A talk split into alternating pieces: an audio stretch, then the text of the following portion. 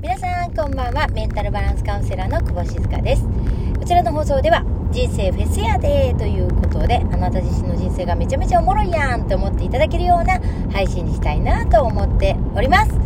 えー、ということで私はですねちょっと驚いてるんですけどもめちゃめちゃお久しぶりなんですね。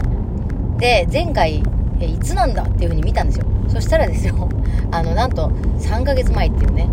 はい。もうその間に2022年も終わりましてそして私のお誕生日が2月3日なんですけれどももうそのまあ何て言ったらいいの旧姓って言ったらいいのかな？あ旧姓じゃない旧暦でいうところのお正月も過ぎまあなんと2023年に突入してるよっていう感じなんですけども皆様いかがお過ごしでしたでしょうか？ねえもうびっくりですよ。まあその間にもね私はいろいろありましてあのまあ人生フェスを楽しんでいますよっていうことなんですけどもあのー、今日はですね久しぶりにあ私ね声変わってると思いますねなんか。あのー、私ね年末に喉を潰しちゃったんですよ。年末会って感じなんですけど潰したんですね。でなんでかっていうとあの咳をしすぎたんですよ。で咳が止まらなくてでやってたら声帯潰しちゃったみたいでどうやら。でそれがねなんか引きずっちゃってですよ。あの一個も声が出ないっていう経験実は私、えー、幼稚園の先生をねそれこそ28年前にやってたんですけど28ってだいぶですよね。そうあの二十歳の頃からやってたんですね。で喉を潰してやめちゃったんですよ。ドクター事故多発地点が連続し めっちゃナビが設定されるっていうね。はいなんですね。であのー、そうそうそう。でそういうことがあってで2回目なんですよもう完全に声が出なくなってこれやばいなって。私の仕事って全てにおいて喉なんですよ。喉じゃない声なんですよ。ね研修にしても司会にしても全てにおいてですね。あのカウンセリングにしてもそうなんですけど。全てにおいてあの声を使う仕事なんですね、うん、なのでなんか声を失うだけでもこんなことになっちゃうんだってすごい感じたんですね。であの司会のお仕事を実はこの前ねあの東京でさせてもらったんですけどその時も、まあ、声が今ね出るようにはなってるんですけど出しにくい感じ分かりますかね？うんちょっと変わっちゃってちょっと低いんですね。うんであのえっ、ー、とまあリクシルさんでね研修あ研修じゃないあの司会をやらせてもらってるんですけどで私ちょっと声違いますよねって言ったらああまあまあ強いて言うならまあちょっとなんかハスキーボイスかなみたいな。って言われたんですよ。うん。でも、全然大丈夫ですとは言わ、言ってはもらったんですけどね。うん。でもなんか、私の中では、なかなかこう、全力で喋れないみたいな、そういう状況になっております。なので、ああまあ、いろんなことありますよね。うん。本当に、もうこれだけでも私は、あの、大打撃というか、大変なことになってるんですけど、まあ、やっぱりね、喉も大切にしたいなと思いながらいます。で、あのー、まあ、そんな中ですよ。私昨日、ちょっと面白いことがあったんでね。あ、昨日じゃない、今日だ。今日、もう私ね、時間感覚がおかしくなってて。あの、今日ね、あの、久しぶりに息子と喋ったんですよ。うん。電話かかってきて。えー、どうしたのかなと思って電話したら、なんか、おーみたいな感じなんですよ。なんか調子がいい感じっていうかね。んなら、今喋れるって言われたから、おーいいよ、つって喋れるよ、つって。なんどうしたんって言ったら、いや、あのさ、つって、あの、俺、漫画好きやんって始まるわけですよ。おおお言うて。で、漫画めっちゃ買ってたやん、つって。うん。で、漫画を買うなって言われたこと一回もないんよ、と。あ、ないなって。全部買ってくれてたやんって。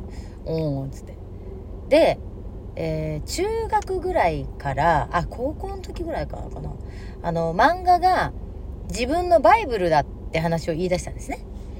うん、あの漫画の中に書いてあるその名言とかあるじゃないですかでそういうのが自分にとっての本当にまあ魂を揺さぶって自分の人生のまあ何ていうの教訓というかにしてるみたいなところあるんですね、うん、だから自分のバイブルだって言ってるわけですよ、うん、でまあそれは私も、うん、そうだよねと思ってたんですね。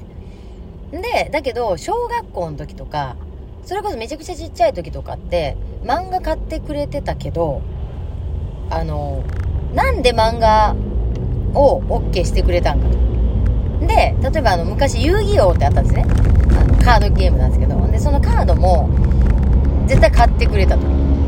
でママはなんか俺が買ってほしいって言ったものをあかんって言ったことが一回もないっていうわけですようんでそれで私がまあまあそうよなってってでじゃあなんでなと言われたんですねで私あのーまあ今思えばっっていうことをこう辿っていったんですね。で私が答えたのは何かっていうといやあのさって例えばじゃあ漫画欲しいとかカード欲しいってなった時にその欲しいのの、えー断る理由っていうかダメっていう理由って何やと思うと。結局そのまなんて相手のことではなくてママのことやろって自分の方やろって。つまりそんなものを買ってもったいないとかね。例えば。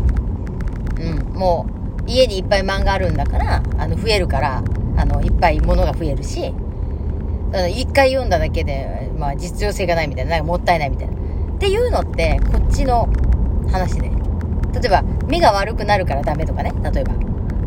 漫画なんか読むんじゃないみたいな。もし言ったとしたらそれは子供に対してのいいいいことっていうか子供に良かれと思って言ってんじゃなくて自分が原因やと思うんやわと。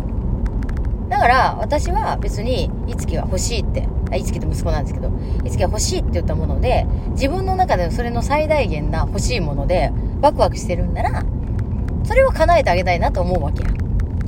だからママがそれはあかんっていうっていうことはママが理由やんかって。ママのことが自身が理由やんかっていう言い方をしたんですよね。ほんだら息子ですよ。なんかえって。そんな人おる？みたいな感じでね。まあめっちゃまあ褒めてくれたっていうかなんか尊敬みたいな。そんな親おらんで？みたいな。で言ってくれたんですよ。でいやであの特に私は漫画を私も実は漫画好きやったし昔ね。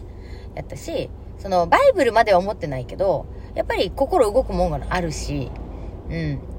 なんか動画でバーって流れるよりはやっぱ漫画の方があのいいなとも思ってたしでそっから私は小説にはまってで自己啓発本にはまるわけなんですけどだったんですよね、うん、だからなんかそのそれをダメっていう理由ってまあ。多くの場合その払う側の問題なんですよね。って思ったんですよ、うん、だからその断る理由ってないよねみたいな話をしてたんですね。でだからそのカードゲームもそうやけど別にこれがあのめちゃくちゃ価値があると私は思ってないけどでもいつきがその時に欲しいって思ったんだったらワクワクするんだったらいいんじゃないっていうふうに思ったと。まあそれはだから自分のもちろんお財布とも相談するんですけどね。だけどできる限りのことやりたいなってやっぱ思うわけよっつって。で言ったんですよね。これでもなって。今そうやって聞かれたからそうやって思うけどって。でもなって最終何なのかっていう理由って一個やと思うんですよ。もうね子供が可愛いからですよ。もうもうそれしかない。うんだから可愛いからもうやっちゃいたいんですよ。全部叶えたいって言って思ってね。でだからあの 最終的に理由はな可愛いからやでって言ったらめっちゃ笑ってましたね。